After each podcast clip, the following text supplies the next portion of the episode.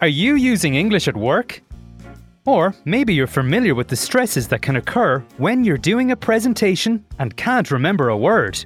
If any of this sounds familiar and you'd like a little bit of guidance, then keep listening.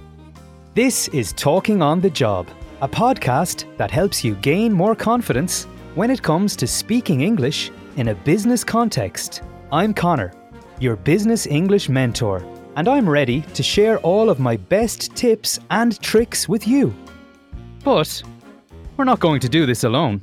Meet Rahim and Sabina, two colleagues who are very familiar with the difficulties and stress that come with using a language that isn't your own.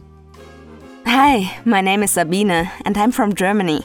I have worked in an international environment for many years now, but I don't feel confident enough speaking English.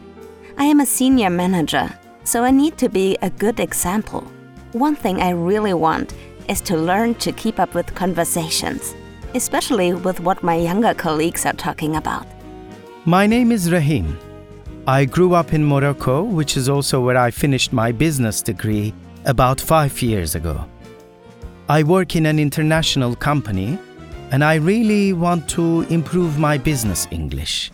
In my spare time, I am teaching myself to DJ and produce my own music.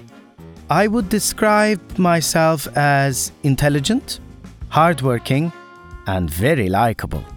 Sabina and Rahim both work at the same company, and through this series, we will be hearing from them when things get a little complicated.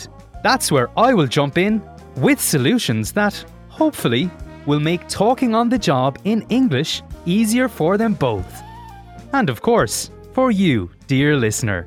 So, what are you waiting for? The first episode is ready for you.